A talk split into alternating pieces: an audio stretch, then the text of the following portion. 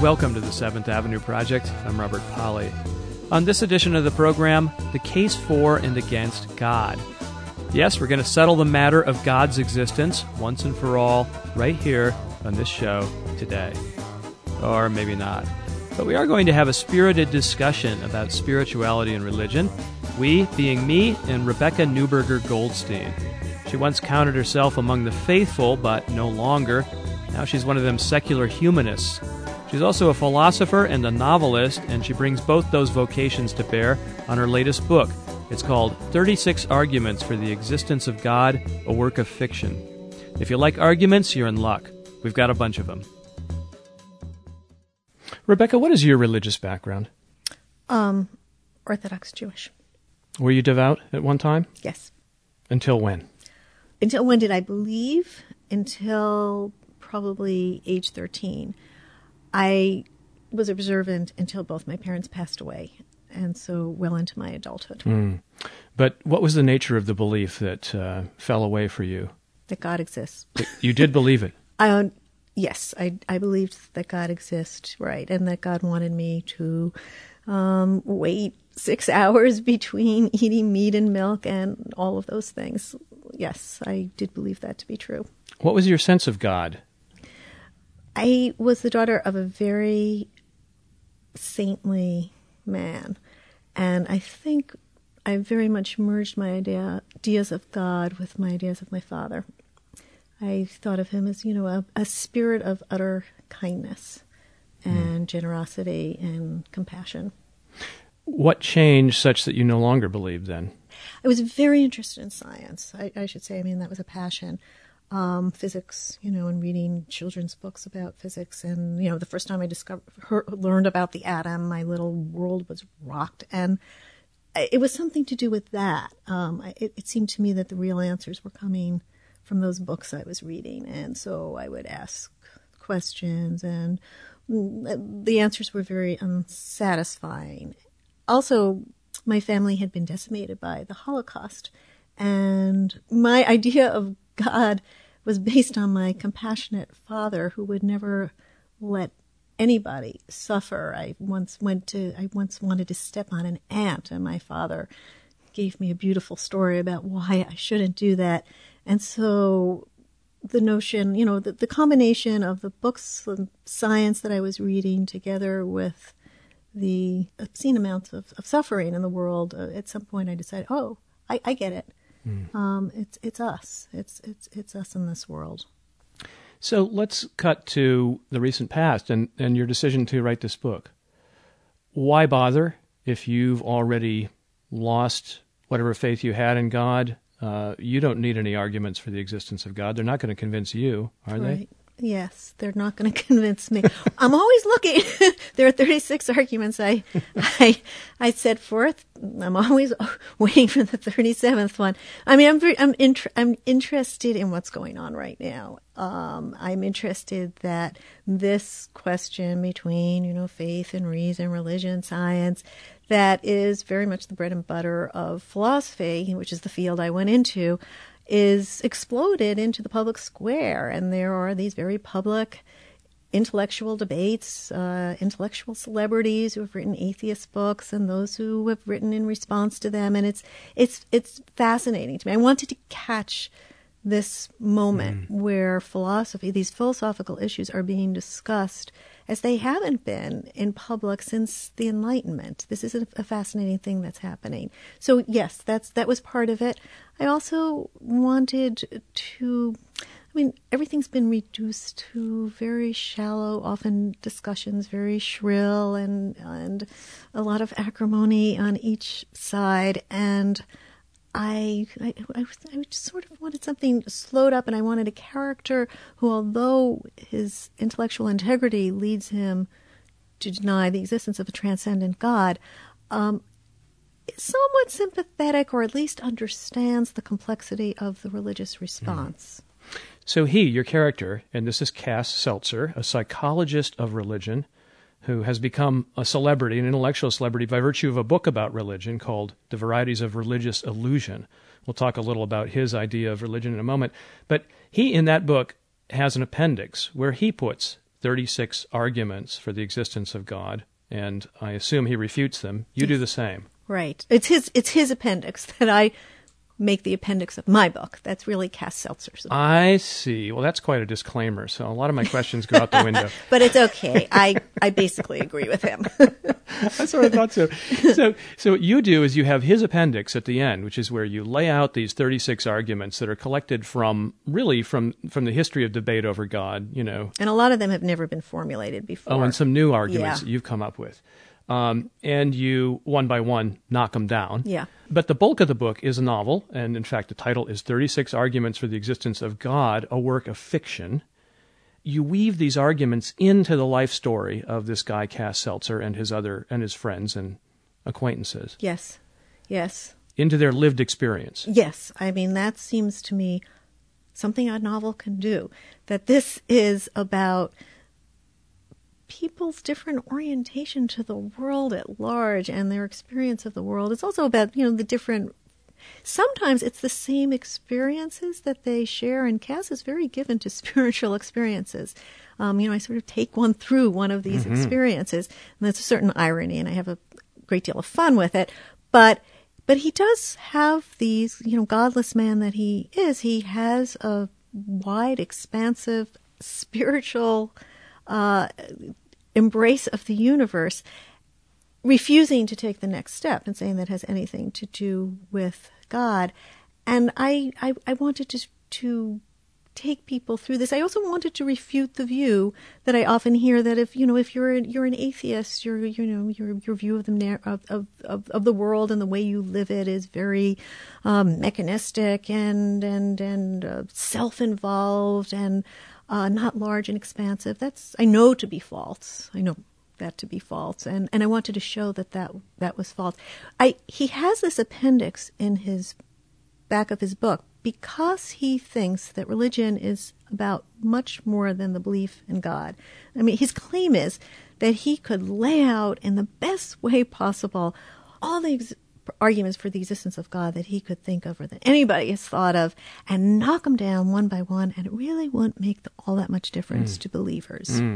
In fact, this, this character, Cass Seltzer, says in the book uh, when it comes to religion, arguments usually come after belief, not before. Far more potent than arguments are certain emotional attitudes that orient a person in the world rather than say something is true or false. Yeah, I agree with him. yes, yes, yes. So it's a kind of afterthought. You know, he thinks that these arguments are gesture gestures toward rationality. They're kind of afterthoughts, and as an afterthought, he adds this appendix, and that's really what kicks him up into celebrityhood. Ah. You know, this kind of thing he just kind of throws in. I mean, he's much more interested in describing the phenomenology of religion and trying to explain it, but it's really the appendix that gets people's attention. Well, it, the appendix offers, for one thing, a really good set of talking points for anybody who's going to debate, you know, on the atheist side against a believer. And there are all these debates going on right now. Exactly. My dear friend um, Susan Jacoby told me that she now takes she she's got the little appendix and she takes it along as her crib sheet. And I also heard this amazing story. A man wrote to me. I've ne- I don't know him, um, but he was on an plane and Edge.org had um, before the book came out, quite a bit before the book came out, months before the book came out, had posted the appendix and a bit of the first chapter. So this man, who I think is a mathematician or a physicist, I know somebody who would read Edge.org, and he um, was on a long airplane ride, and he was sitting next to a devout Muslim, and they started to talk about religion, and the devout young man, who was very, very intelligent and Egyptian, um, started to give his reasons for why he believed, and this man said, "Well, let me show you something," and he pulled out, you know, called, put, put up the Edge.org posting of the appendix, and they started to work through it one by one. And he said, you know, and then finally he just sort of left the man and went back to his work. The man was going through it, you know, one by one, working through it, and, he's, and he said with a great deal of joy, and he asked me to send him two signed books, one for him and one for this This ex-Muslim. the- perhaps ex-Muslim. yes, who knows? Um, Well, I wanted to ask you. I mean, do you know of anybody who's ever had a conversion experience based on an argument? you know, in some sense, I feel like I did a little bit, except I, I was Conversion away from away belief. from belief. When I was questioning a lot, I I read Bertrand Russell's "Why I Am Not a Christian," a uh, a short article that goes through the standard arguments for God's existence, the ontological argument, the cosmological ar- argument, the teleological argument, and the moral argument. And Russell, with that, the beautiful lucidity, is that right? Lucidity, yes. He just knocks down those arguments. He shows exactly what's being presupposed and you know what's shaky and what what doesn't follow and what where the question begging is going on. And I just thought. I, I, I remember how blown away I was, and uh, you know I was I was at the point probably of being converted away from religion, but that kind of clarity, mathematical clarity, uh, was was so compelling to me, and I, it was it was somehow you know it was. I just say it was a beautiful. It was. It was a kind of ah. It was that wonderful feeling of confusion lifting. So, yeah, maybe there's maybe you know I don't know if I'm unusual or not in having had that experience, and maybe you have to have had a very religious upbringing and be very um, drawn, very drawn toward science and and math and clear thinking to to find something like Bertrand Russell's "Why I'm Not a Christian" so moving. What kind of um, faith is it that could be shaken by a logical argument, though? I mean, what kind of God, let's say, needs someone to argue his or her case? Yeah. Well, I suppose if I think we're always looking for grounds to substantiate our claims of what the world is like. And I mean, to say, you know, it's, it's you know, I, it's, it's just, it's just a gut feeling. It's, it's, it's, it's pure faith. I've ab- absolutely nothing to go on here. I can offer you no reasons that would make my belief rational to you. I, I don't even think people who promote faith would go that far. It's always there's always something that they, uh, I think, feel that they can say that would make their claims about the world rational to somebody hmm. else. Hmm. And and if you can go after that, I I, I don't think you're going to destroy the religious belief necessarily because I, it's often coming from a very different source, from various emotional needs and, and just something, as I say, a very deep down orientation toward reality. Also has a lot to do with community and group loyalty. I, I felt that very strongly as a child, and, and and so even though I reached these non-theistic beliefs quite early, I stayed within the community. I, I felt great loyalty toward it and and great love to toward people who would be very hurt by my leaving this community. So it's it's it's complicated, but I, I don't think it's so unusual for um, one one to at least maybe maybe it's it doesn't really have to do there it's, it's it's unconnected with your real emotional needs, but to have something to say that would make it rational that you believe the world to be this way. That, hmm. I've always thought it was probably a huge mistake for people who think of themselves as true believers to try to defend it in the cold light of rational argument. The thing is going to die on the operating table, you know, or on the lab bench. Well, you know, maybe not a knockdown argument, you know, it's here's conclusive evidence that God exists, you know, it's it's but you know, something or other, you know, some way of trying to make sense of this world or make sense of one's mm-hmm. experience. I mean, mm. something to be able to say, otherwise, what is it? I mean, God spoke to me or, or, and what else would you, I, I just feel it. I mean, everybody mm-hmm. knows. Gnosis, you know? Yeah. It's knowing. And knowing in a more direct way than through Yeah, the, okay, the, the so- medium of science or observation or, or something like that. You Yeah. know, I've I've had this personal experience in, in which I was confronting uh, uh, uh, super empirical reality. Mm. If you haven't had that experience, you can't possibly Mm-hmm. know what I saw. Then, yeah, I guess one one could say something like that. Mm. Maybe to to me that because subjective experience is so clearly unreliable, um, it just that never that kind of argument just never held any Hmm. appeal to me, right? And I never understood how how it could for anybody. Let's look at a couple of the arguments in the appendix, and uh, then we'll look at the um, the obverse uh, side of the book. That is the experiential world of Cass Seltzer and company, uh, and the way they experience religious states, or he experiences some, you know quasi-religious states. But a couple arguments. Um, I have uh, because I, we can't possibly make our way through all 36. I just sort of invented some broad categories for them. Um, I see some that are sort of quasi-scientific, you know, like uh, what caused the Big Bang must have been God. What created the universe must have been God. What designed these elegant uh, structures we see around us?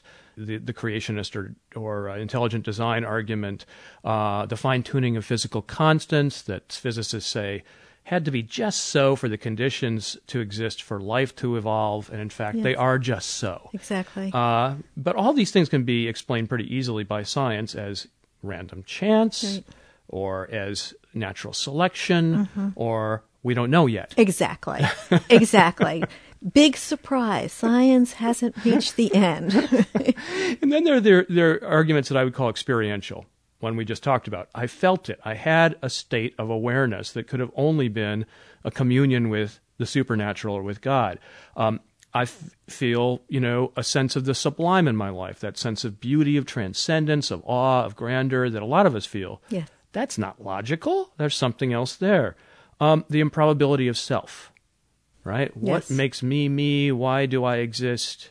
I mean, that's one that I can really uh, fall into a state of great confusion about. I can get As myself Cass to did feel- when he was young. Yes, You yes. had that state. Describe it for us. Yeah, I gave Cass an experience that I used to have as a child, lying in bed. I have him lying in bed there mm. and thinking about the strangeness of being just this thing and and what does it mean what is the connection between me and this particular thing could somebody from outside tell that i'm me and not my sister sleeping in the next bed over there and i would just somehow it was very very important this notion of could somebody outside i I was trying to get at is there some ob- objective fact surely there's an objective fact that i am who i am but but what is that consistent? And you, you can really work yourself into a state where you feel like you are no, I mean, you know, you're just kind of shot out outside of yourself. It was extremely exhilarating and terrifying. Um, and I remember, you know, oh, pushing myself to the edge of it and wondering if I would ever get back in. And yes, I give that I give that experience to to Cass Seltzer, and it is there is something completely paradoxical about it. A- A complete account of all objective facts in the world would could it would it contain and and yes, and I'm that one. You see that mm. one that we have mm. a complete description of. Mm. I'm that one. It it's it's a very baffling notion, and I does it get you to God at all? No, but there are a whole bunch of these things that completely overwhelm us and baffle our poor little finite brains. It's not that that ultimate mystery God would make them any less mystifying, but God is big enough to absorb all mysteries and Sort of a deus ex machina. Just drop them in whenever you exactly. need them. Or a great ont- or a great uh, ontological wastebasket. You know, um, anything that we can't get our minds around, just drop it into the mystery of God. And so there were a whole bunch of arguments, I think, of that sort. Mm-hmm. There are some that um, strike me as just nothing more than sort of parlor games or sophistry. There's one called the ontological argument, Yes, which is. it's an old, a classic argument. Do you have it memorized, or shall I read it here? I think I know Okay, it. let's hear yes. So this is the only argument that starts with a concept of God and says if, if you you know if you if you define God in the right way, you can prove that that concept is realized. You know, we make up all sorts of concepts, unicorns and um, you know, all sorts of things. I mean, novelists, that's all we do is make up uh, uh, figments of our imagination, and there's no claim that we can describe we describe them, but we're not claiming that they exist. The ontological argument claims that there's a uniqueness condition for one concept, that than which nothing greater can be conceived.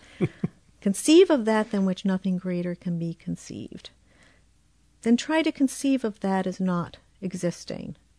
Well, you could conceive of it as being greater if you gave it existence. I mean, it's much better for it's a, a that's something that one would lack if one didn't exist. Uh, so if you try to conceive of that than which nothing greater can be conceived as not existing, you're violating the terms of the concept. Therefore, that than which nothing greater can be conceived must exist. By definition, God exists. By definition, God exists. And that's, you know, that's kind of a sad excuse for an argument. Well, it's interesting because it has a very active history in the in in in uh, the history of Western philosophy. A lot of the great, especially the 17th century rationalists, Descartes, uh, Leibniz, put forth versions of this this argument, the ontological argument, and it's interesting because I when when I would run it by my undergraduates, you know, an intro to philosophy, nobody's convinced by it. Everybody says that's sophistry. Mm. It's very hard to nail exactly what is going wrong there, and it was Immanuel Kant who nailed it mm. and said existence is being treated as a as a property there, as something mm. that things can have and lose and lack, and and that's a, a deep logical fallacy. But, but even aside from that, it's just a very loaded argument because the very definition of God is already uh, set out in such a way that you can easily demonstrate its existence in this kind of syllogism. You know exactly. So yes, yeah. Then there's a a really um, what strikes me as a very cynical argument, which is uh, Pascal's wager. Uh, yeah. Which is sort of a practical one. We hear this all the time. Hey, uh, if you don't believe in God and there is one, you're in big trouble. Yeah.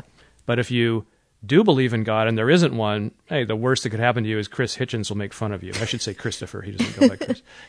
right? Right, exactly. yeah, then not... you'll miss out on some really fun sins. oh, that's true. That's yes. that's a much bigger loss. Yeah. That's true. Um, and then there is uh, there's a there's sort of a, a, really desperate argument, the argument from the abundance of arguments. Did you make that one I up? Did make that one up. Yes, of course. Yes.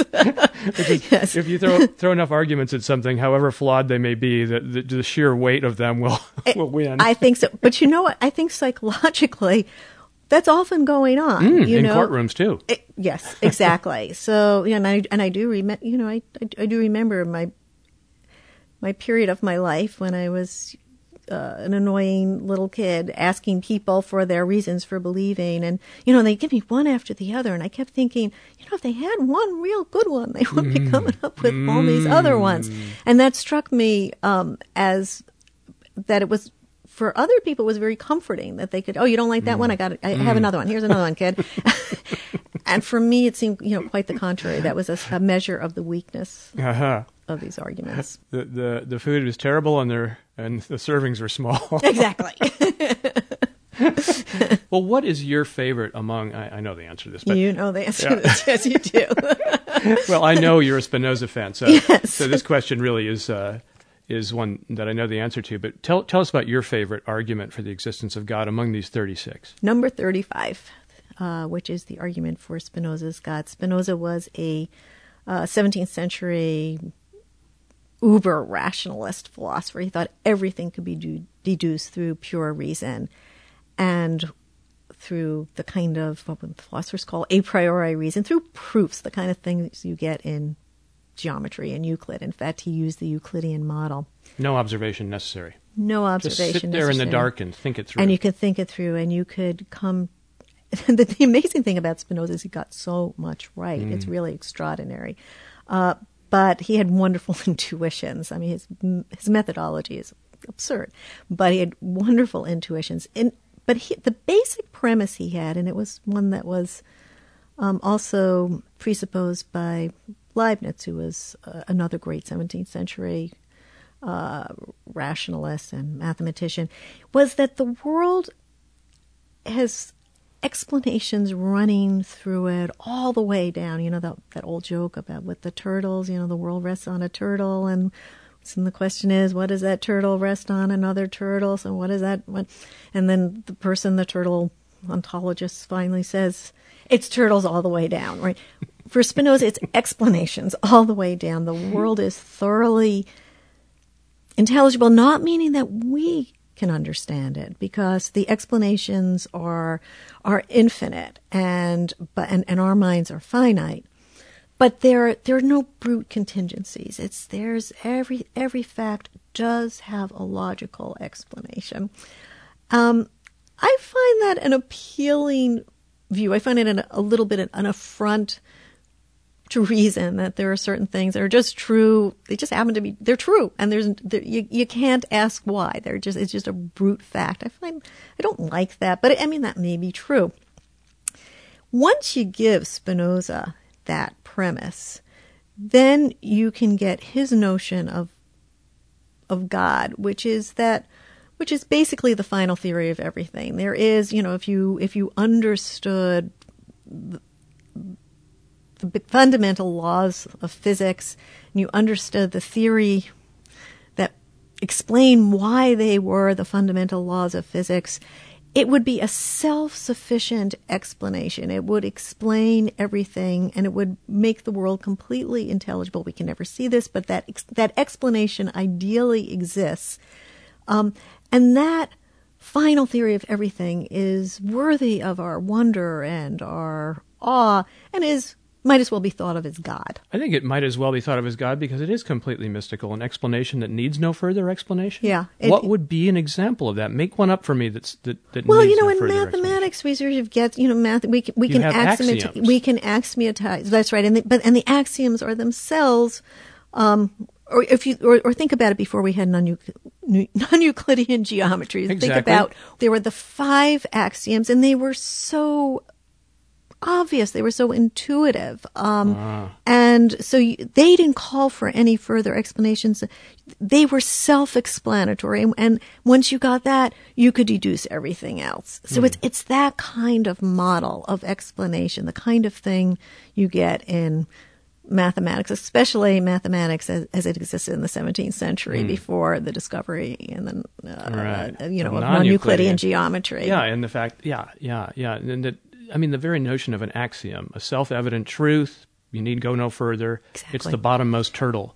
Uh, It's the thing on which the bottommost turtle is standing. Exactly. And Uh. it explains itself. To, un- to, to understand it is to know that it's true. But you like that. I love it. You love it, but you don't believe it. Not really. Hmm. But it's it, it calls to me.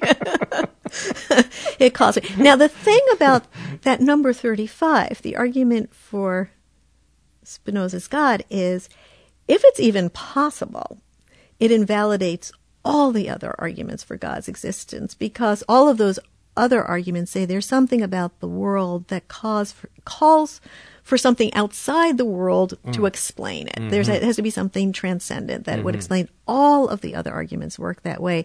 And what Spinoza's conception is no if we if we had minds enough to understand we would see that the world explains itself. That's that's really the only thing that makes sense he claims. If that's even possible it's a way it's a short way of invalidating all the other arguments and which is why spinoza was denounced as the most dangerous atheist um, of his day and well well into the age of enlightenment. He was it was almost a requirement to become a an academic that you had your reasons to of of of, of showing how Spinoza was wrong. He was considered so dangerous. So, as we promised, uh, after going through some of these arguments that you lay out and that your character Cass Seltzer lays out in his appendix, you lay out and uh, you copy from him and put it in your appendix. Um, we're going to talk more about religious experience through Cass's eyes. Um, and you say he sees religious frames of mind lurking everywhere, masking themselves in the most secular of settings, in politics and scholarship and art and even in personal relationships, which pretty much sums up what happens to him in this novel in, in a general sense. Yes. Um, and we find him practicing, or at least dipping his toes into various forms of, of belief and faith. Um, one of the earliest in his own personal history is his graduate studies Yes. under a character named Jonas Elijah Klapper, who is the extreme distinguished professor of faith, literature, and values, um, the at Frankfurter University in Wheaton, Massachusetts, not far from Harvard University. And uh, Frankfurter Uni- University had to uh, make up this title of, ex- you know, there are distinguished professors, but extreme distinguished professor to lure him away from Columbia University. And they had very much wanted to attract a you know a, a, a big name to put Mm. them back on the map. And he is a department of one, which is very good because he can't. He's, is, he his ego is such that he can't get along with any colleagues. Mm. So so there he is, and he is he is a type of academic and and not only in academia, but you do find them in academia. Type I have known in humanities departments, Uh, especially, especially. the humanities, Yeah. but not restricted to the humanities, but this kind of self mythologizing grandiosity that can come on a person who spends his or her life, because there are female Klappers, his or her life speaking exclusively to undergraduates and captive graduate students, and this kind of, um, you know, uh, just delusions of grandeur that can result. There is this um, tradition uh, in you know among the, the some of the most famous names in the humanities of a kind of prophetic performance, Exactly. right? Messianic almost. Exactly. Uh, this character, of course, has great echoes of Harold Bloom, the professor of humanities at Yale, literary critic. Yes, Um, I think I think that's that might be true. George Steiner, I've heard, um, and, and and and there are Uh, There are many others. There are many others. Yeah. Some one review called him the love child of Harold Bloom and Jean Brodie from the prime of Miss Jean Brodie. Oh. you know who was That hadn't this- occurred to me. Me neither, but I liked it. I thought of the great literary critics uh, who go way beyond their brief as literary critics and often become these, you know, these sort of oracular presences Exactly. who pace the floor in the lecture hall and utter, you know, these mysterious and seemingly potent phrases, you know, and around them are acolytes and disciples, just like Cass is toward his Yes, his desperately professor. trying to Yeah. assimilate what it is that the, the these these people are saying, and and my character Klapper goes through something called he I think he named it, or maybe the graduate students had named it uh, paradox shifts. You know, paradigm shifts. You know, we've been such a cliche, but so these are paradox shifts, and you know he, he embraces paradox. He never tries to. And the, the more paradoxical, the better. But they'll shift, and and the poor graduate students are scrambling desperately to keep up with him and to make sense of it. And there's there's something there's something similar to what occurs in religious communities with these charismatic leaders, um, and so and and that was something I, I really wanted to bring out that these impulses are not confined to uh, religious contexts, and if we make fun of them. In in relig- uh, religious communities, we should look to our own communities as well. Well, you've got, you've gone you know head on up against your own community, the academic community, and and and rooted out you know a semi-religious impulse in the worship of these great magisterial intellects and geniuses. Exactly. Yeah. Yeah, I think Did you should- ever worship anybody like that? Did you ever fall in thrall to anybody like that?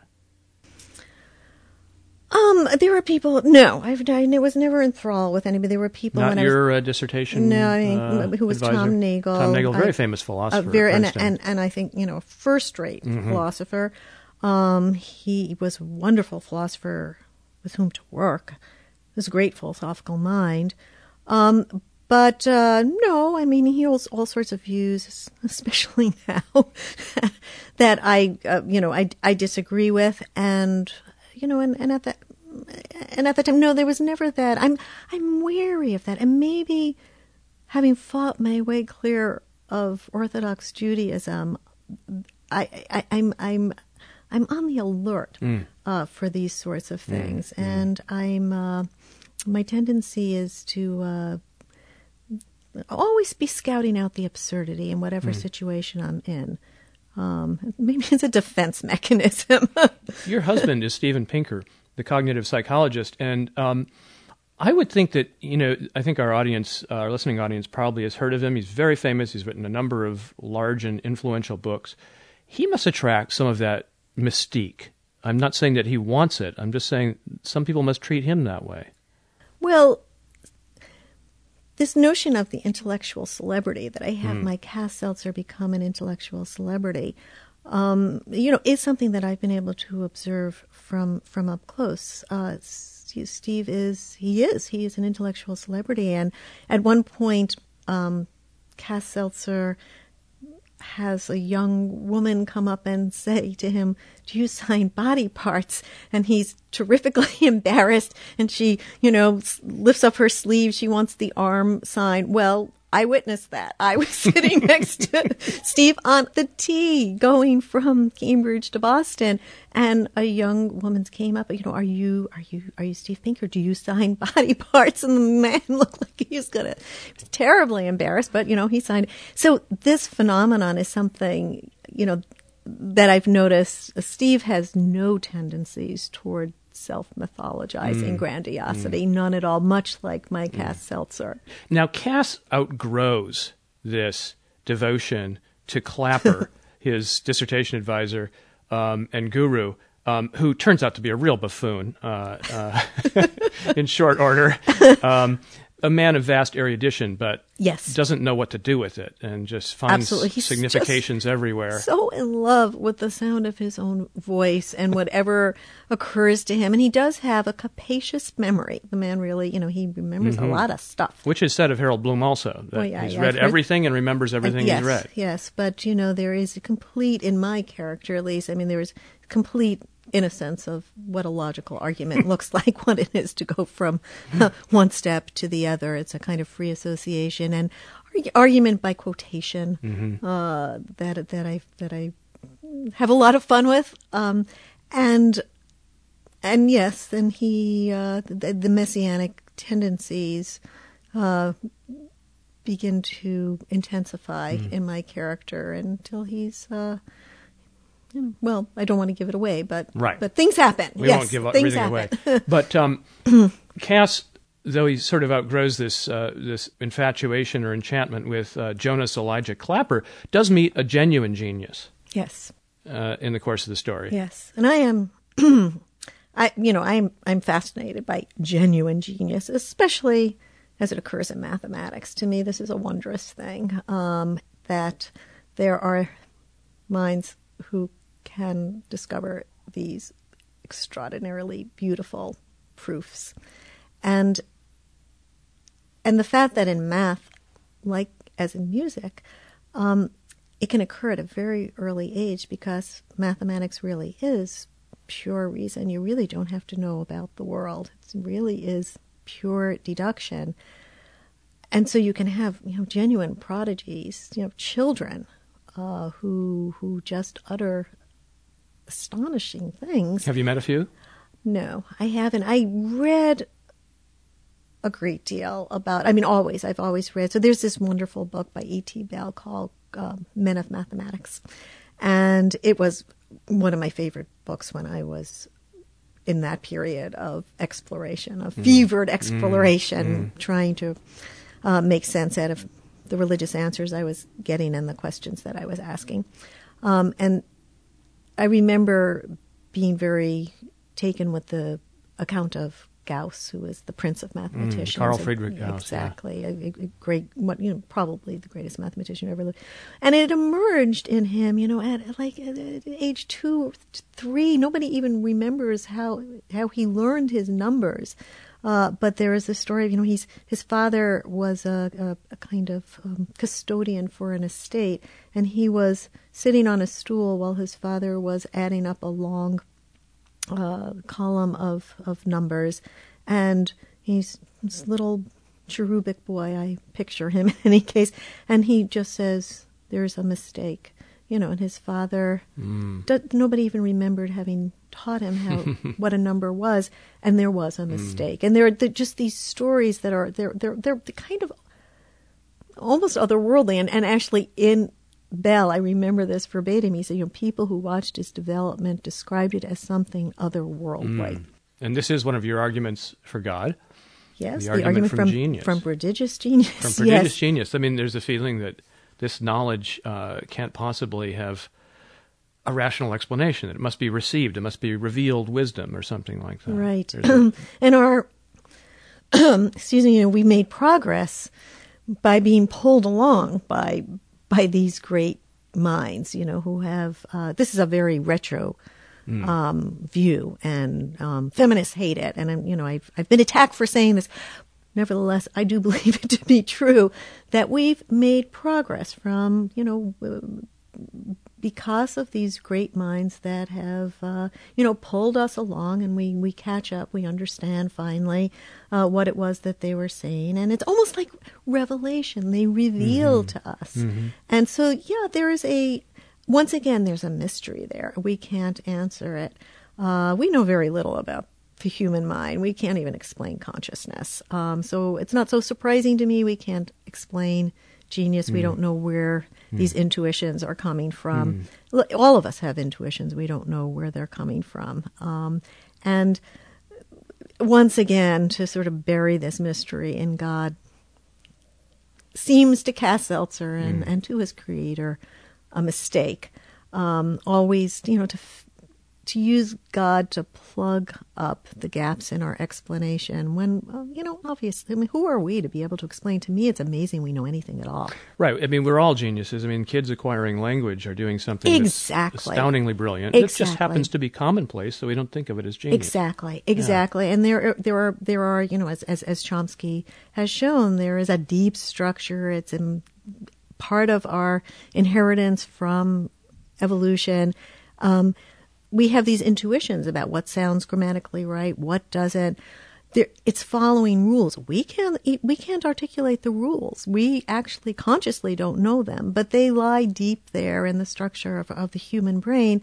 So geniuses have more of that hidden mm, structure, mm. you know, and so it, mm. you know, more pops up in their intuition. So it, it, seems to me, you know, that even there we're gaining on being able to offer an explanation for for for this this these kinds of uh, astounding intuitions. Um, so, yes, but but nevertheless, here is this child who is uh, who's a wondrous creature to Cass. Cass says that this character is will always represent to him the place where our universe touches the extraordinary, and you know I I feel like that as well.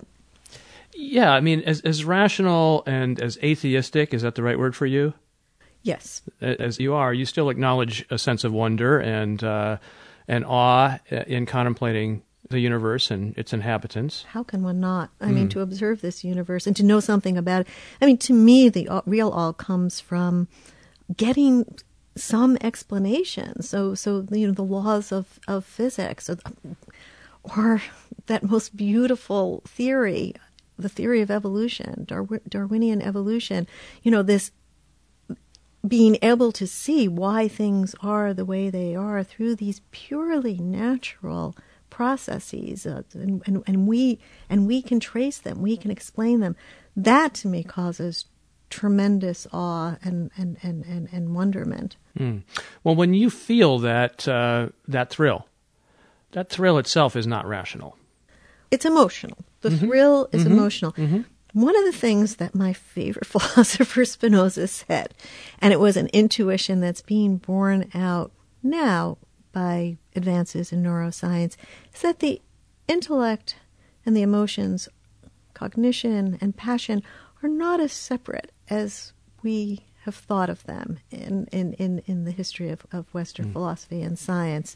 That um, to see a beautiful proof or you know to get a beautiful ex- to get an explanation a totally sa- intellectually satisfying explanation is a deeply pleasurable feeling and um, so that the, the, the notion of this sterile passionless intellect is not is really not true to the experience. Mm. I think that all people who devote themselves to thinking know the the the exhilaration of of of of seeing something fall into place, getting a perfect explanation, seeing a perfect proof. I think we've all experienced this. It's the same thrill we get from you know hearing a a poem that that, that that's perfection or, or, or, a piece of music that that's perfection.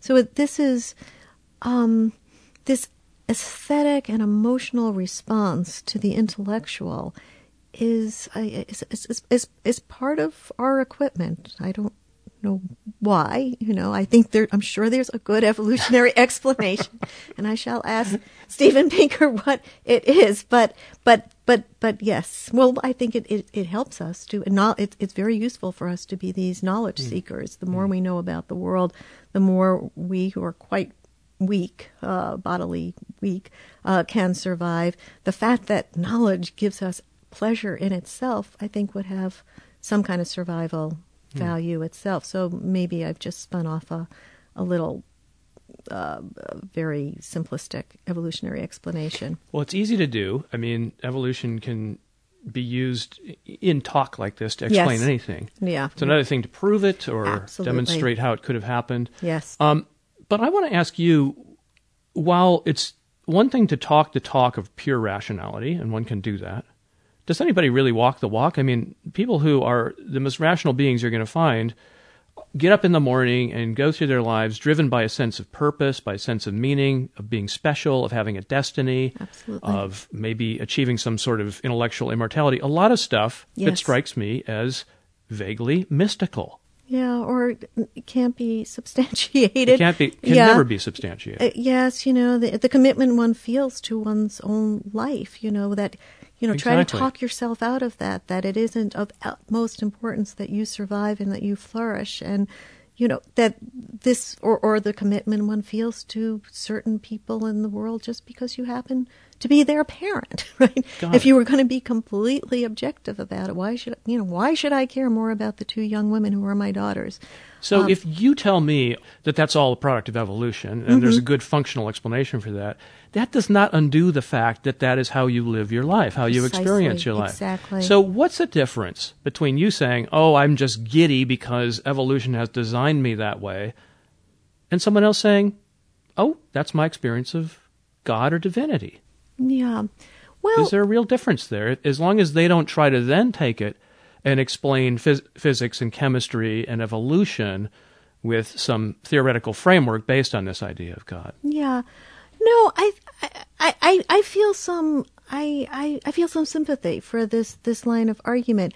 But, you know, when I say, for example, you know, that I am completely committed to my own life and I, you know, I, I care more about myself surviving than, you know, about some random person, and I, you know, I un- I understand that that's because I'm me. That the, I, I understand there's some the subjectivity involved there, and I, I I'm not asking anybody else to accept this claim about the world that Rebecca Goldstein has some special position in you know in the cosmos you know and I'd be a be a loon if I did. You know, one sort of so one is driven by this, but there's there's a way in which you you understand that your own particular position in the world compels you in this mm. way, but you don't you would not ask anybody else to accept uh, to accept this as a, as an objective claim. So you never turn it into a doctrine.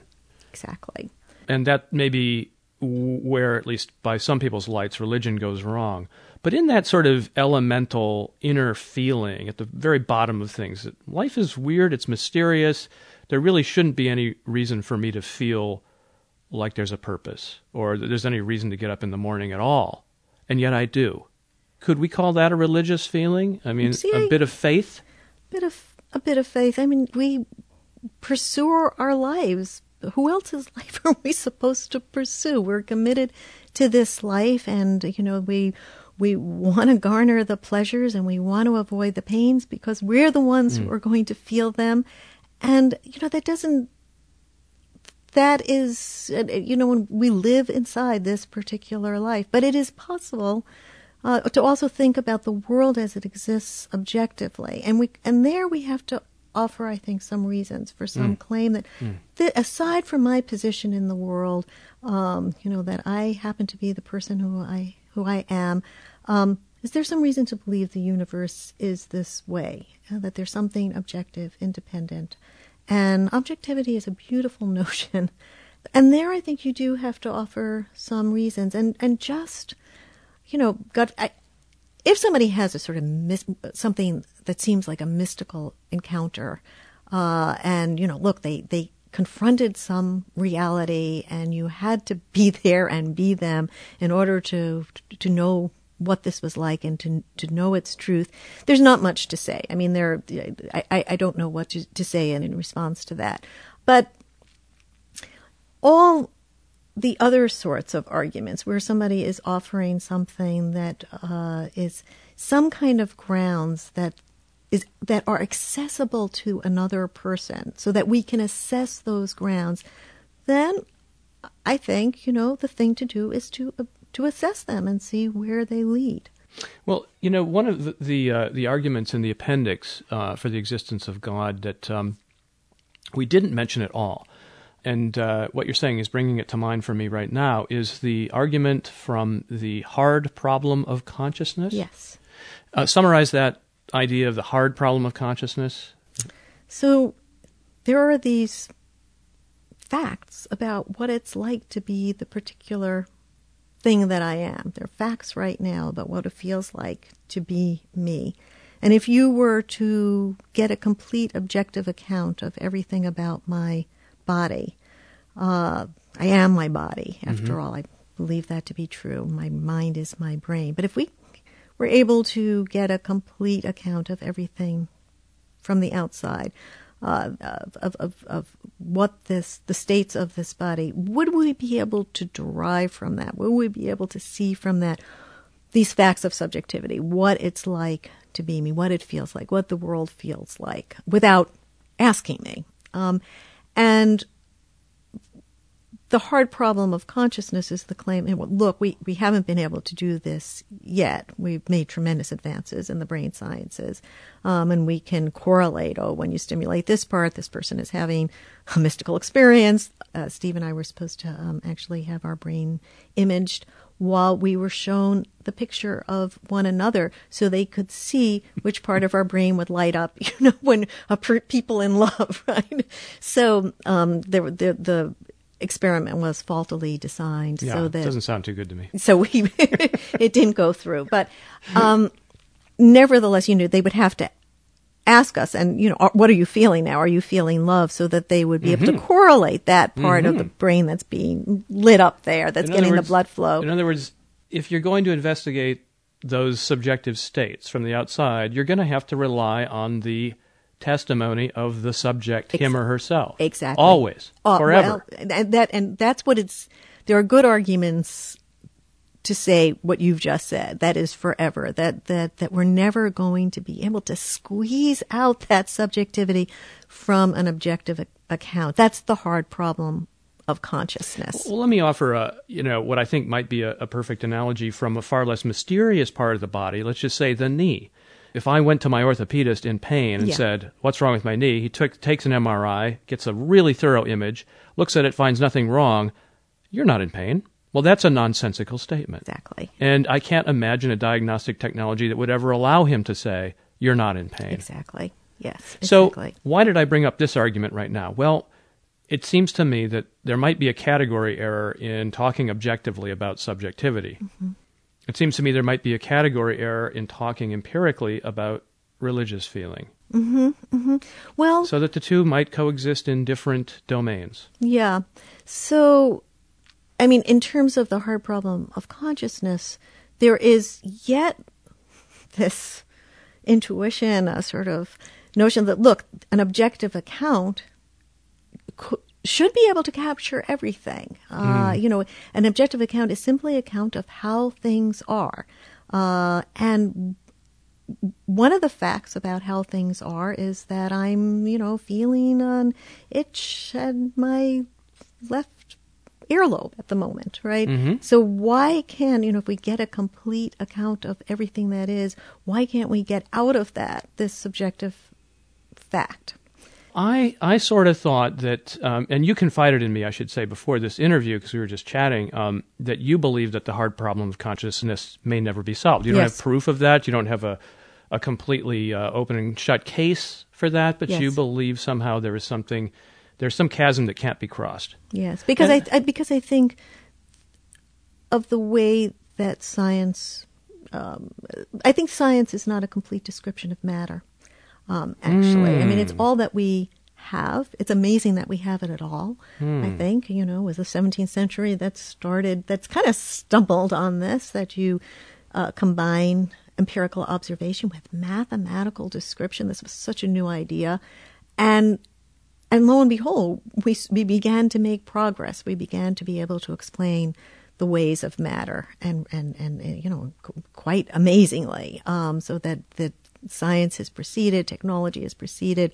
Um, but I don't think that matter is completely exhausted by this mathematical description. I think it's a, a, a, purely structural description. That's why it can be captured in this mathematical language, mm. and that there are these uh, these other qualities of it that we can't get at, and the only no- way we know that they inhere in matter is because we are material things who have this subjective experience. So we know that matter is capable of this. Uh, but we're not learning of this through the same way that we learn that light is photons, you know, or that uh, mm. you know, the, the the structure of the atom. Uh, that that's we learn of because we, we proceed through our mathematical sciences. But they're they're, they're, they can only get at certain prop- properties. They can't get at everything. So unless we come up with a very different way of exploring the properties of matter, I think our consciousness, that final explanation of consciousness, is going to elude us. Oh, that's that's a a reason for the insolubility or the difficulty of the hard problem of consciousness that I've never heard before. Huh. Um, you, you, know, um, in the in the course of this conversation, um, you've been holding to a, a rationalist atheist position pretty strongly, and I've been testing you a little bit with an idea of a, a, synthesis or a coexistence of two states. Yes. You know, that uh, one might be um, a Buddhist in the winter and a nudist in the summer, or or be secular in some settings yes. and um, religious in other settings. Yes, yes. And I must admit that I sort of thought you might hold that middle position because of what happens to one of your central characters in this book. We won't really reveal what happens to him or what character we're talking about, but he finds himself drawn to the secular world, but also held in a religious world, yes. and and decides to sort of split the difference in an interesting way. Yeah, no, I'm. And I'm more torn than I've let on in this conversation, I think, because you're pushing me, so I'm pushing the other way. Ah. but um, if you had been giving me a very hard core atheist line, I'd probably be talking about uh, a little more sympathetically about the religious life. I mean, because I do, I I uh, I, I do feel the the pull of both of them. One of the things, however, uh, you know, again, that my character feels and that I feel is that there are many people who are living strongly, intensely religious life, whose views of the world, whose ontology may not be very different from mine. There, that religion is extremely complicated, and uh, it has great staying power because it answers many needs, including the need for community. Uh, a community of people whose values you can trust and with whom you can do good works. And this is uh, this is uh, also loyalties, loyalties to particular narratives, uh, loyalties to um, particular history that you just happen through the contingencies of your life to be emotionally tied to. Uh, the way I'm emotionally tied to my children, but don't ask anybody else to, to feel the way I do about them. Um, and, and, and all of this goes into uh, people's religiosity. And so it's, uh, it, it, it gets back once again to, to the, the point we started with, which is that, yes, here are these arguments. You can demonstrate the fallacies. How much difference is it going to make in the felt qualities of, of, of a religious life for those to whom this answers a, a deep and satisfying need? I, I, I, for some, yes, it will make a big difference. For me, it did. For others, it won't. Uh, it's uh, it's it, it's itself, I think, a self deception to think that all of us care about logical consistency in the same way that you know some of us do. Mm, mm. Well, let me offer you your own words uh, in that vein, and this is from um, a passage near the end of the book, and I'm going to um, eliminate a mention or two of a character so we don't give anything away. But you write, To be human is to inhabit our contradictions. Now, throwing a dot, dot, dot there. And if so and so has never found the solution, then perhaps it is proof that no solution exists, that the most gifted among us is feeble in mind against the brutality of incomprehensibility that assaults us from all sides. Is that the real Rebecca Goldstein position? I have to say it is. Yes. yes. Thank you, Rebecca. Thank you. Rebecca Goldstein. Her books include Properties of Light, Betraying Spinoza, Incompleteness, and the latest, which we discussed today 36 Arguments for the Existence of God. I'm Robert Pollie, and this has been the Seventh Avenue Project. We'll be back next week, Sunday at noon.